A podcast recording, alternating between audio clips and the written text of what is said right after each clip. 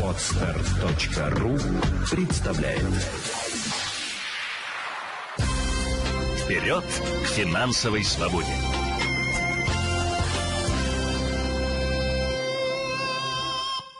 Дорогие друзья, а, необычный сегодня вечер. Решила я провести и вас к этому делу а, завлечь, заманить, так сказать. А, и у нас э, завершается акция «Купи книгу в подарок». Закрыв... Продажа закрывается через 4 часа. И я поняла о том, что многие даже ну, не смотрели, не читали отрывки, которые выложены на лендинге и с которыми можно свободно ознакомиться. А, поэтому приняла решение прочитать сегодня одну из глав. Вот на выбор были даны две книжки, или «Инвестиции без риска», или «Умная девушка становится богатой», моя новинка. «Финансовая грамотность для девушек» написана в легком э, таком формате. Э, каждая книга содержит э, полезные материалы, таблицы и э, позволяет самостоятельно проработать тот или иной вопрос. Если вы будете, ну, возьмете книгу и скрупулезно проработаете, то у вас, э, безусловно, будет результат. Обязательно. А я рада вас всех приветствовать. Вижу, что вы присоединяетесь ко мне. А, голосование проводили мы в течение дня. И э, пока победу одерживает э, книга «Инвестиции без риска», раздел «Составление инвестиционного портфеля». Сейчас я еще раз обновляю результаты и посмотрим. Да, да, да, да, да. Создание вашего персонального инвестиционного портфеля, глава 7. Э, соответственно, будем именно ее и читать вслух. А параллельно я буду рада видеть ваши вопросы. Вы можете их задавать. И, конечно же, ну, я буду на них отвечать. Итак, в таком, в борьбе. Умная девушка становится богатой, набрала 15, ну, 24 тут получается процента голосов, а инвестиции без риска набрали 33 процента голосов. Получается, что будем читать эту книгу. А, хотя мне, конечно, хотелось вот эту, потому что для субботы она более мягкая, такая лайт. Но будем инвестиции без риска седьмую главу открывать. Вообще книга построена ну, моя цель, когда я писала эту книгу, а, э, основывалась на том, чтобы человек, э, который совсем не разбирается в инвестициях, мог э, начать с азов вникать в них. Это некий учебник по инвестициям и инвестиционным инструментам в нашей стране. Подобных книг я не встречала. Когда возникла идея вообще написания книги, когда я очень долго вела переговоры с издательством, возможно, где-то в ленте есть мой пост о том, как я а, добивалась э, того, чтобы эту книжку издали или хотя бы рассмотрели э, возможность ее напечатать, рукопись хотя бы взяли на изучение. Где-то полтора года я вела переговоры. И одним из аргументов у меня как раз и было, что подобных книг нет на рынке э, инвестирования, именно в книжном рынке инвестирования в нашей стране. Поэтому первая глава всегда начинается с, с терминов, и там к ней можно возвращаться в любой момент, если что-то непонятно или подзабыли. Термины старалась писать таким простым языком для того, чтобы э, было спокойно э, ну, для человека, даже не посвященного в какую-то терминологию, там, без юридического и экономического образования, было легко понять. Потому что я понимаю, когда начинаешь общаться Э, с людьми там, других профессий не означает о том, что у них нет там каких-то знаний или навыков. Просто это другая профессия, у них своя терминология. Да? Например, даже с медиками начинаешь разговаривать, они тебе сыпят терминами, ты им сыпешь терминами, и ты не понимаешь, и вы друг друга не понимаете. Поэтому я старалась э, все, всю терминологию переводить на русский язык. А, и мы с вами переходим к седьмой главе сразу же создание вашего персонального инвестиционного портфеля – это глава центральная, в книге всего их 14, а, и, так скажем, экватор. А, конечно же, э, чтобы понять, как создать портфель, хорошо бы проработать и предыдущие главы, потому что там э, дается обоснование. Но я думаю, что, наверное, и так будет интересно, если что, вы зададите вопросы, а я, соответственно, на них отвечу. Так, 117 страница. Каждая глава сопровождается таблицами, э, картинками для того, чтобы визуализация была, для того, чтобы понятнее было, как что делается и как, э, как, как проще э, разобраться в инвестировании именно. Создание вашего персонального инвестиционного портфеля. Глава 7. Итак, мы наконец приступаем к самому интересному – составлению инвестиционного портфеля. С чего начать? Забиваем в поисковик слово «инвестиции», он выдает нам около 58 миллионов результатов. Там будут сайты банков, брокеров, финансовых пирамид, все вместе. И ни один из этих сайтов не скажет прозрачно и доступно, какова вероятность того, что вы потеряете свои деньги. Каждый фонд, каждый инструмент будет кричать вам только о своих плюсах, потому что так устроена реклама. И в случае, скажем, с зубной пастой анализ плюсов – это логично и правильно – вы сравниваете, сколько полезных веществ находится в одной и в другой, оцениваете вкус и упаковку. Затем смотрите на стоимость и принимаете решение. Вы не раз покупали разные зубные пасты, и появление нового бренда на рынке не должно вас настораживать. Система контроля качества уже позаботилась о том, чтобы паста не нанесла никакого ущерба вашему здоровью, и вам остается только выбирать лучшее. Однако, когда дело касается инвестиций, никто не проверяет качество продукта и не несет ответственности за вред, нанесенный вашему кошельку. Даже в случае с финансовыми пирамидами мошенникам часто удается скрываться от правосудия. Именно поэтому, приступая к созданию инвестиционного портфеля, вам придется отступить от привычной модели анализ выгод к модели анализ рисков. Принимая решение о вложении в тот или иной вид инвестиций, вы должны понимать – продукт, который планируете купить, а не слепо верить в него, поддавшись рекламе. Мы часто мечтаем о волшебной таблетке с огромной выгодой и нулевыми рисками, поэтому соблазн купить новый продукт, не разобравшись с нем как следует, огромен. Однако на поверку 90% этих новых продуктов в лучшем случае оказываются старыми в новой упаковке, а в худшем – очередным обманом. Чтобы чувствовать себя более уверенно, на таком сложном рынке, как рынок инвестирования, нужно усвоить только одно, но самое главное – методы управления рисками. На самом деле это не так уж и сложно. Эту книгу я задумала как пособие для людей, у которых инвестиции не основная работа, а инструмент для сохранения сбережений и достижения финансовых целей. В тренинге мы называем таких людей пассивными инвесторами, поэтому все способы управления рисками – здесь будут простыми и действенными. Вспомните, что вы делаете, чтобы устранить риск проспать на важную встречу, от которой зависит ваша карьера. Правильно, устанавливаете будильник. Именно о таких простых инструментах управления рисками мы и будем с вами здесь говорить. Как управлять риском высоких издержек? Издержки на пути инвестирования есть на разных этапах. На рисунке 1 представлен список издержек, которые встречаются на пути каждого инвестора. Брокеры зарабатывают на комиссиях от сделок с ценными бумагами. Депозитарий берет оплату за услуги по хранению. Банки за перевод денежных средств. Управляющие компании берут свой процент за управление и так далее. И здесь как раз представлена картинка – которая показывает, как происходит процесс инвестирования и какие именно комиссии берутся на каком этапе. То есть я специально расписывала и показывала цифрами, где вы будете э, терять, ну или так скажем, где вы обязаны платить.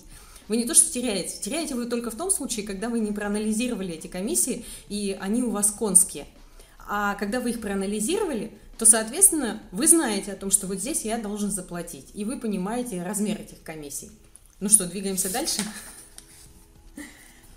Профессиональные инвесторы зарабатывают на прибыли от удачных сделок.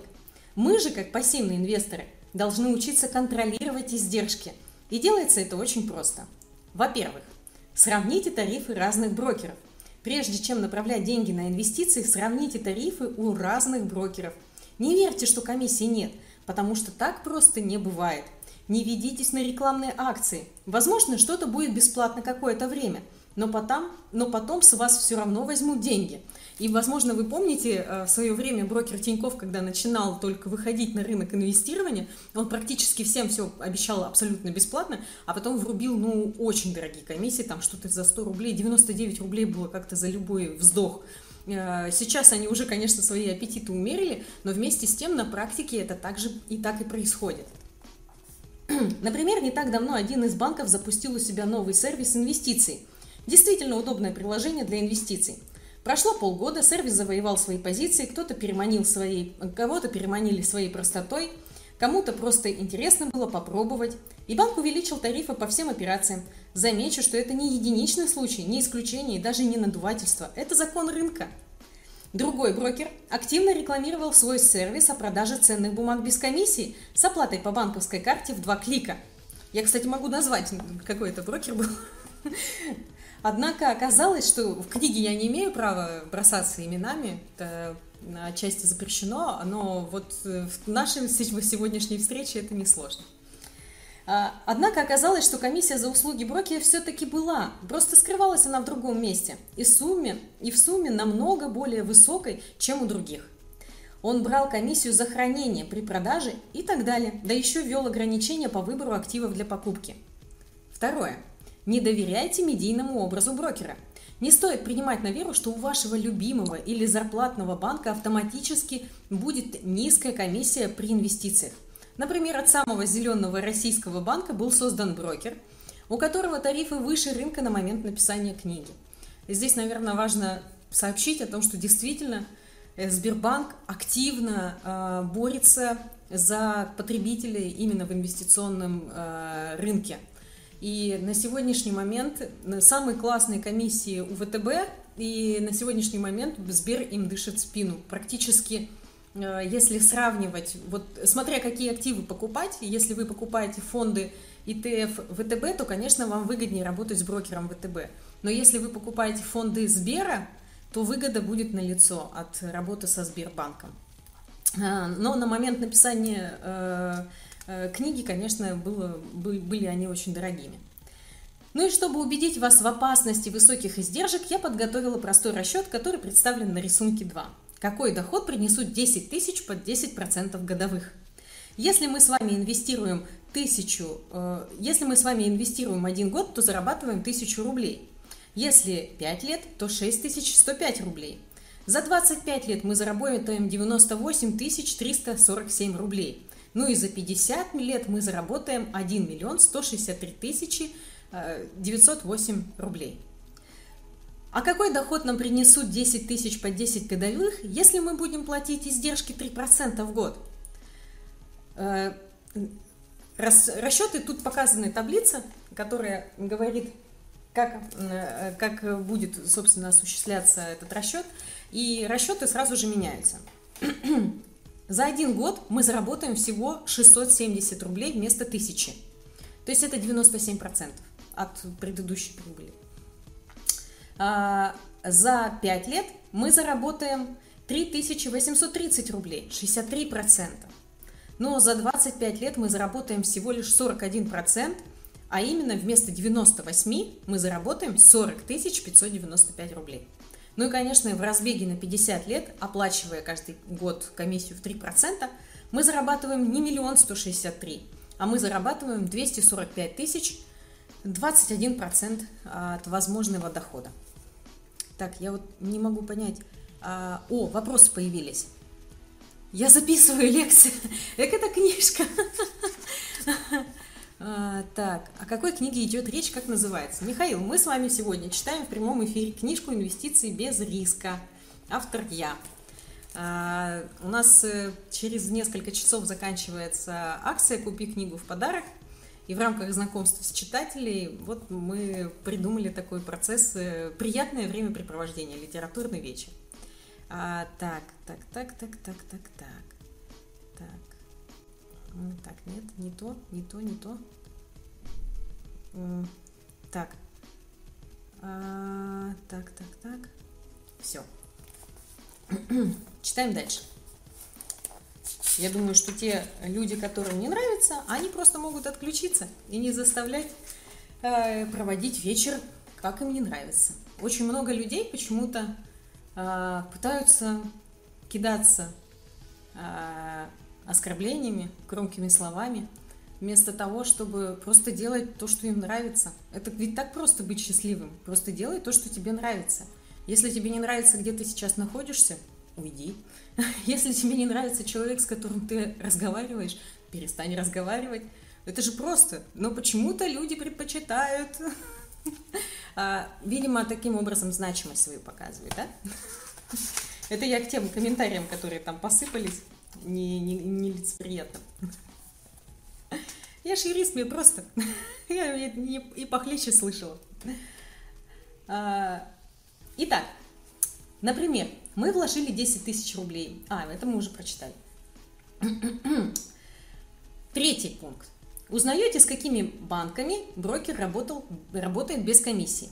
Чтобы избежать комиссии за перевод денег с банковского счета на брокерский, стоит узнать, с какими банками брокер работает без комиссии. Чаще всего у каждого брокера есть дружественный ему банк. Как управлять риском одного класса активов? Вернемся к девизу этой книги «Не класть яйца в одну корзину». Ранее мы говорили, что этот принцип называется диверсификацией. Однако покупка акций разных компаний – это еще не диверсификация – Дело в том, что многие компании ведут себя одинаково. Например, вы купили акции Лукойла, Сургутнефтегаза и Газпрома, и на следующий же день упала цена на нефть. Что произойдет со всеми тремя компаниями? Стоимость их акций упадет с вероятностью в 99%, вне зависимости от их финансовой отчетности, качества менеджмента и прочего.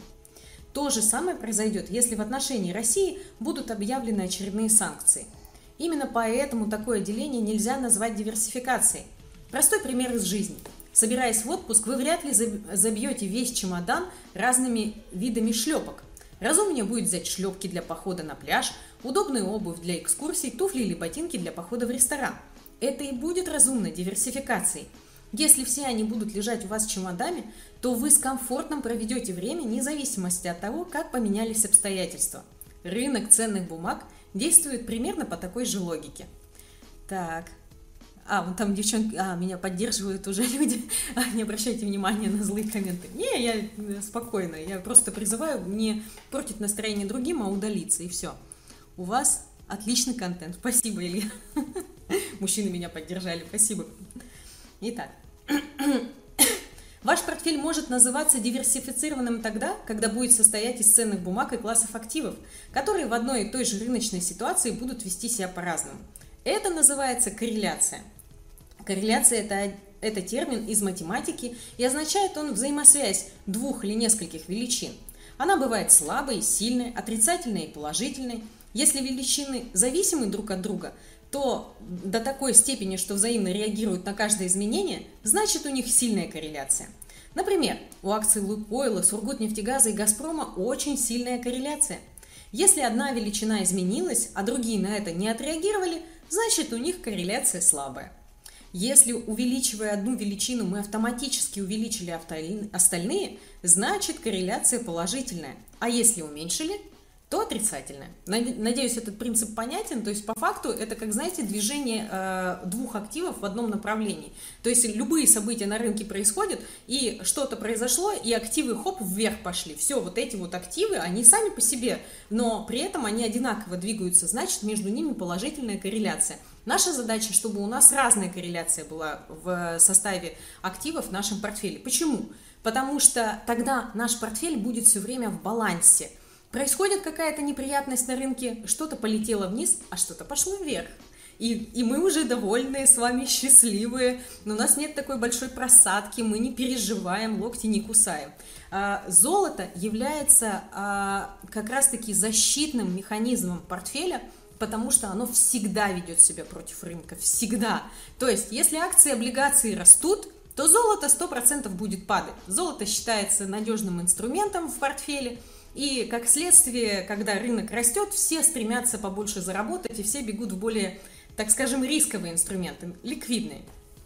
А если же происходят какие-то катаклизмы, фондовый рынок волатилен, акции и облигации начинают падать, поверьте, золото полетит вверх, потому что все будут стремиться сохранить там денежные средства.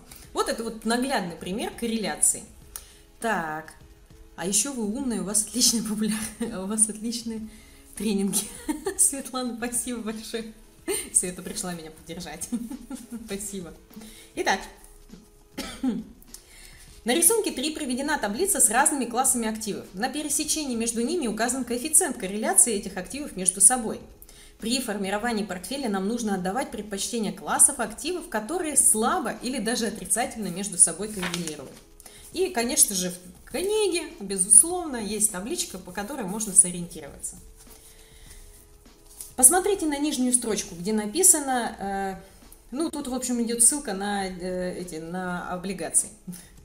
Это американские государственные облигации. Теперь посмотрите на пересечение нижней строчки и первого столбца, где указаны акции американских компаний. На пересечении между ними написано в клетке 16%. Это значит, что когда акции растут на 100%, то облигации растут всего на 16%. Теперь посмотрим на пересечение всех тех же облигаций со столбцом цена нефти, oil price. А, там стоит, стоит показатель минус 15%. Это значит, что когда цены на нефть растут, американские облигации падают. То есть у этих активов отрицательная корреляция. Или возьмем э, строчку цены, цены на золото и оценим пересечение с американскими акциями. И увидим минус 2%. Это значит, что при росте американских акций падают цены на золото. Снова отрицательная корреляция. Для стабилизации своего портфеля в него нужно включать разные классы активов, которые либо не коррелируют, либо слабо коррелируют между собой, либо имеют отрицательную корреляцию. Вот эти выводы всегда дополнительно дублируются вот таким жирным э, шрифтом и отдельно выделяются в книге, опять же, для удобства понимания. Таким образом, если какой-то актив будет падать, другой в этот момент будет расти, следовательно, можно избежать сильной просадки вашего портфеля или просадки в принципе. Это и есть главный принцип формирования инвестиционного портфеля. Так. Как управлять риском редких инвестиций? Частые, частные инвесторы, как правило, долго копят деньги, прежде чем приступить к инвестированию. И, естественно, хотят, чтобы их ожидания и длительные лишения немедленно были вознаграждены стопроцентной выгодой. С точки зрения психологии это совершенно оправдано – Однако, как и в случае с анализом выгод, здесь придется отступить от привычного сценария и поступить по-другому. Погоня за немедленной доходностью заканчивается плачевно, потому что влечет за собой высокие риски. Поэтому для инвестиционного портфеля важно диверсифицировать не только активы и компании, но и время покупки ценных бумаг. Если вы будете вкладывать деньги небольшими частями, но регулярно, то сможете выгадать в разницу в стоимости активов. Где-то купите дороже, а где-то дешевле. И таким образом, скорее всего, получите большую выгоду, чем вложив все деньги разом. Например, если к началу создания портфеля вы накопили 100 тысяч рублей, разделите их на 10 взносов по 10 тысяч. Поставьте себе задачу раз в месяц, 10 числа инвестировать эту сумму в ценные бумаги. Можно установить и другие сроки, например, раз в квартал или раз в полгода. Главное делать это частями и регулярно, а не всю сумму разом. Тогда цена входа в ценные бумаги в вашем портфеле тоже будет диверсифицирована, и риск прогадать в цене будет сведен к минимуму. Как управлять риском волатильности ценных бумаг? Так, тут еще какие-то э, в предыдущих главах мы с вами говорили, что вкладывая деньги на долгий срок, можно минимизировать убытки. Даже если по вашему портфелю больно бьют санкции, за несколько лет он восстановится, залатает дыры и отыграет свои позиции. В этом разделе я покажу вам, как это происходит более наглядно. Однако сначала поговорим о первом возражении, которое возникает у новичков в инвестировании. Разве нельзя выгадать больше денег – если не вкладывать на долгий период, а, например, почаще продавать свои бумаги на бирже. Ну, собственно, про эксперименты речь идет. Нам часто кажется, что мы чуть-чуть лучше других. Работаем усерднее, чем коллеги, водим машину лучше, чем э, наша половина, или даже чем друзья, или чем соседи. Лучше воспитываем своих детей, более прогрессивнее – Поэтому, попробовав свои силы в разных инвестиционных инструментах и получив первую прибыль, вы тоже обречены попасть в эту ловушку сознания. В какой-то момент вы подумаете, что ж, была не была, пора делать ставку. И, не ста... и, и станете угадывать, какие акции вырастут, а какие упадут в цене. В этот момент вспомните одну вещь. У желания рискнуть и желания заработать разные цели. Всегда разные. Это я уже от себя добавляю. Цель риска – потратить, а цель заработка – сохранить. Если вы хотите заработать, то сначала позаботьтесь о том, чтобы сохранить имеющиеся сбережения. Например, откройте в банке депозиты, оформите накопительную или долгосрочную страховку. Если же вы решите рискнуть, то просто признайте себе, что хотите немножко потратиться. Не вложить, не проинвестировать, а просто промотать деньги ради острых ощущений.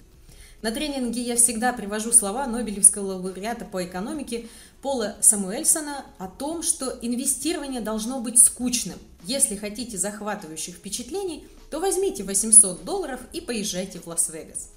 Давайте теперь подкрепим эту мысль цифрами. Ниже в графиках приведена статистика рынка акций в Америке за период с 1926 по 1998 год. Каждый график показывает срез небольшого периода в этом промежутке. Читать эти графики очень просто. Если шкала идет вверх, то это был рост рынка акций. Иными словами, положительный год. Встречаются столбики, которые идут вниз. Это падение рынка акций отрицательный год. А, ну и, конечно же, все эти графики есть в табличке для того, чтобы вы могли с ними ознакомиться. Представим, что мы вкладываемся в начале года, а продаем в конце. Если мы рассмотрим на рисунке 4.1, где представлена динамика за трехлетний период, то увидим там немало лет с отрицательной динамикой. Видим Великую депрессию 30-х годов, когда просадка по рынку составила более 40%. Теперь представим, что наш горизонт инвестирования увеличивается на 5 лет. Мы купили акции и держим их 5 лет, вне зависимости от того, упал рынок или вырос. Посмотрите на рисунок 4.2, где представлена динамика за пятилетний период. Да, Великая депрессия и Вторая мировая война существенно повлияли на наш портфель. Вместе с тем количество отрицательных лет значительно сократилось. И завершает наш анализ рисунок 4.3. На этом графике указан горизонт инвестирования в 30-летний период. Ни депрессии, ни самой страшной войны, ни тем более нефтяных кризисов мы просто не видим. Еще раз покажу. Вот, друзья мои, вот это вот пятилетний период, видите, рост и видно падение. Вот здесь вот, соответственно, сразу закрою себя. Вот здесь вот уже э, дополнительно, а, вот это вот короткий, это пятилетний период, видите, да, уже менее, меньшая просадка. И когда идут э, инвестирования на длительном промежутке, здесь 30-летний период, мы вообще с вами не видим просадку. То есть, по сути, э, все это мотивация к тому, что чем дольше мы держим, тем лучше наш портфель себя будет чувствовать. Сглаживаем э, любую волатильность именно сроком инвестирования. И поэтому, когда новички приходят и говорят о том, что да я хочу вот тут быстренько заработать, скажите мне, куда вложить, нет, вы можете потерять. На комиссиях вы точно потеряете. То есть расходы у вас будут, а вот дохода может и не случиться. И поэтому я всегда рекомендую инвестировать от 3-5 лет, желательно даже от 5. Ну, потому что за 3 года тоже разные обстоятельства, бывают разные события. Так, а у меня говорят, дикция хорошая. Спасибо. А, прямо инструкция к применению. Да-да-да.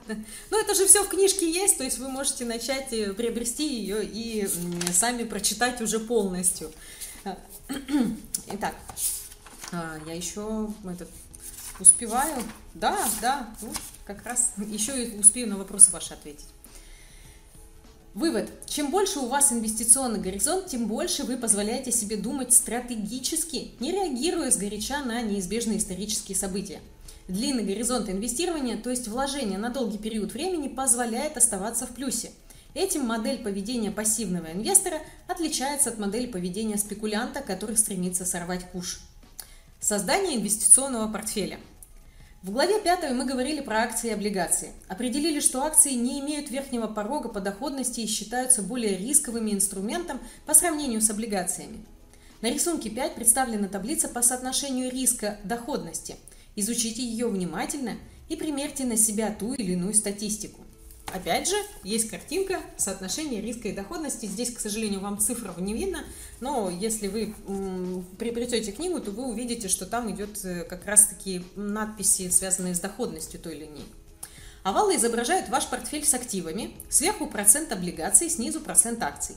Под каждым овалом идет шкала, которая показывает максимальный доход и максимальную просадку по портфелю в центре Э, по портфелю. В центре шкалы среднегодовая доходность по, э, по такому портфелю. Пусть вас не смущают такие процентные ставки. Здесь данные приведены в долларах США. Этот пример рассчитан на реальных цифрах американского рынка, и средний срез показателей вполне применимы к российскому. Теперь давайте оценивать.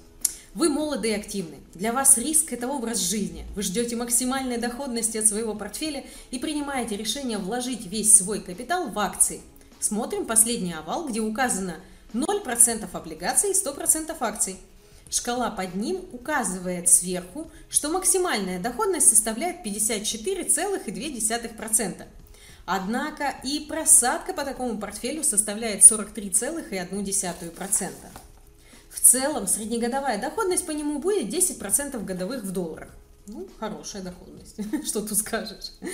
Если вы хотите зарабатывать 10% годовых на своих инвестициях, то должны быть готовы к тому, что с одинаковой вероятностью у вас может выдаться как очень хороший год, плюс 54% к вашим вложениям, так и не очень плохой год минус 43%. То есть за один год вы можете получить в полтора раза больше, чем вложили, а можете потерять половину от вложенных денег.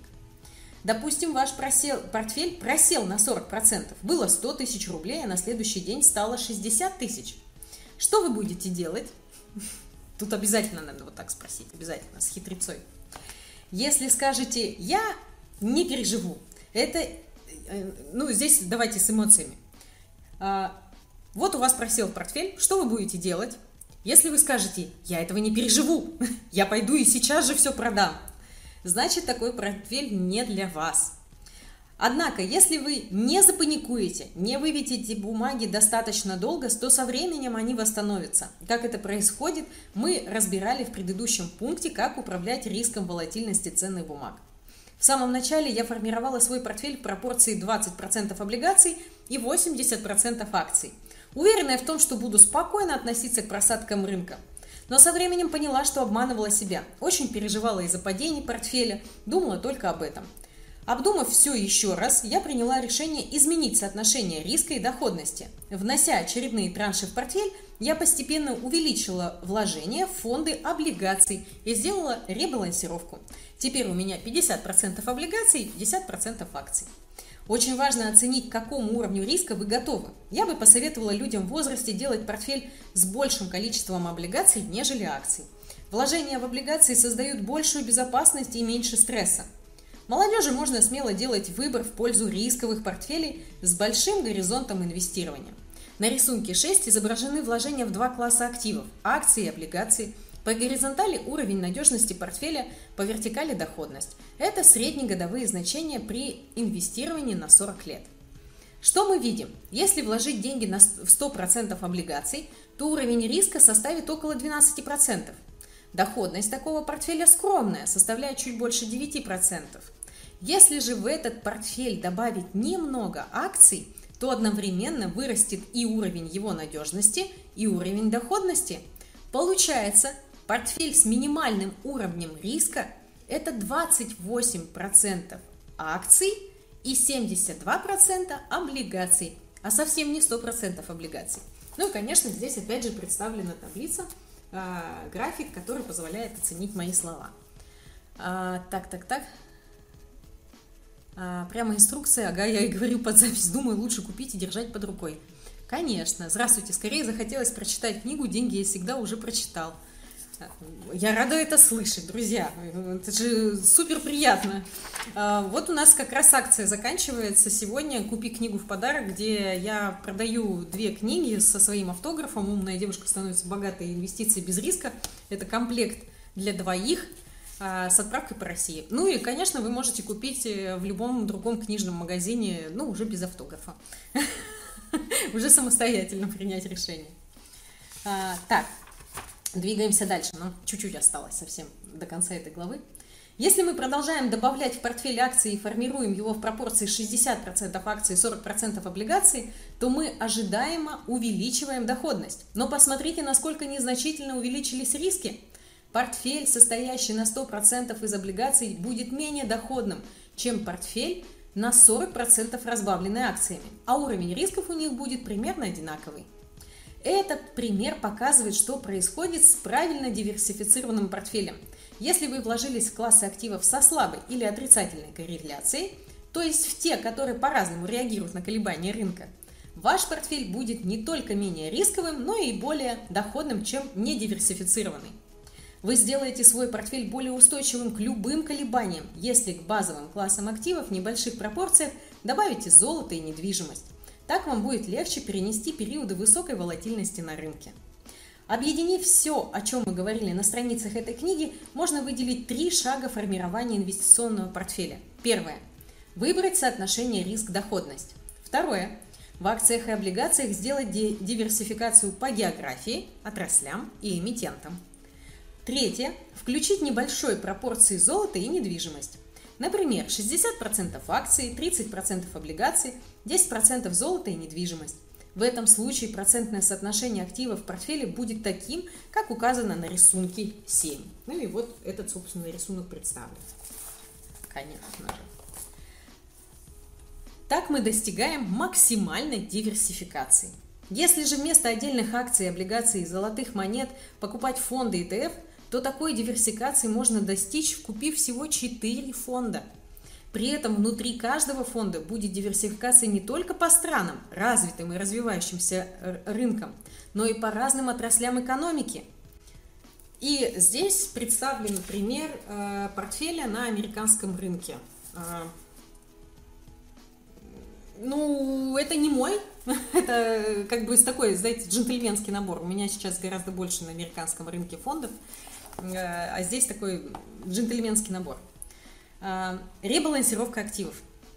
Скорее всего, через какой-то промежуток времени та доля вашего портфеля, в которой находятся акции, просто вырастет быстрее, чем растут облигации. Например, если вы изначально купили 50% акций, 50 облигаций, то через какое-то время доля акций станет 70%, а облигаций 30%. Это произойдет без вашего участия по законам рынка. А, но ваша задача осталась прежней 50% акций, 50 облигаций. Таков выбранный вами уровень распределения рисков. И лучше всего его и придерживаться. Поэтому время от времени вам придется делать ребалансировку активов, приводя доли своего портфеля к изначальному уровню. Если ваш портфель стал 70 на 30, а была цель 50 на 50, тогда в следующий раз просто докупите нужное количество облигаций, чтобы привести портфель в целом обратно к базовым пропорциям. Домашнее задание. Составьте инвестиционный портфель, распределив активы в процентах между конкретными инвестиционными инструментами в конкретных компаниях – ETF, акции, облигации, недвижимость, драгметалл. Будем исходить из факта, что резерв денег на депозите уже отложен, распределяются только свободные для инвестиций деньги. Обязательно обоснуйте, почему выбрали именно такую инвестиционную стратегию с таким соотношением активов и почему включили в портфель каждый из перечисленных инвестиционных инструментов. Для выполнения этого задания вам нужно будет проанализировать разные фонды ETF. По ним достаточно много информации. Это очень прозрачный инструмент. Например, есть такой ресурс, как etfdb.com. Там можно ознакомиться со статистикой, аналитикой, можно сравнить два ETF-фонда, которые инвестируют в один и тот же класс активов. Также вы можете написать нам на feedback собакафинкульт.ру, запросить материалы к этой книге. Мне будет предоставлена свободная таблица – сводная таблица с наиболее популярными фондами ETF. Ну и образец этой таблицы указан. Цель этой книги была, чтобы вообще люди вот прям ручкой на ней рисовали. И каждая глава завершается обязательно домашним заданием, и чтобы вы прям ручкой взяли и писали здесь для себя. То есть она, знаете, она как книга рабочая тетрадь. Ну вот мы с вами, друзья, и прочитали э, седьмую главу. Следующая глава восьмая «Как выбрать брокера». Э, это, я думаю, уже вы сможете с нами ознакомиться, а я с радостью готова ответить на ваши вопросы. Здравствуйте, скорее захотелось прочитать. Да, вот, ну, еще раз повторюсь, э, у нас завершается акция «Купи книгу в подарок». Э, ссылка на эту акцию есть в закрепленном посте группы. Вы можете переходить, оставлять заявки, и я завтра буду заниматься тем, что оставлять автографы, писать пожелания, и уже будем отправлять, чтобы все получатели оказались счастливыми обладателями до Нового года. Так. Здравствуйте, те, кто присоединился, здравствуйте. Хочу с автографом. Света будет. А, а, а что советские облигации? А советские облигации, Светлана спрашивает, Светлана Денисова. А, а какой вопрос? Вы скажите более конкретно. А, Виктор заказали? Молодец, Виктор. Так, так. Я видела на стене группы эту акцию с книгами. Да-да-да, друзья. А, вот думаю, мужу в подарок заказать. Да. Так. Я сама себе подарю. Анастасия, не думайте, закажите. Я супруге заказал. Умная девушка становится богатой. Да, умная девушка становится богатой. Это ну, моя новинка. Она вышла в сентябре. Была написана во время карантина. По сути, а, ну, удивительная история, связанная с этой книгой. А, редакторы в марте месяце, еще до вот повсеместной, повсеместной пандемии, попросили меня приехать к ним. А я всегда очень волнуюсь, когда меня вызывают в Москву, знаете, это такой звонок, думаю, ой, что-то случилось, думаю, надо, надо поехать.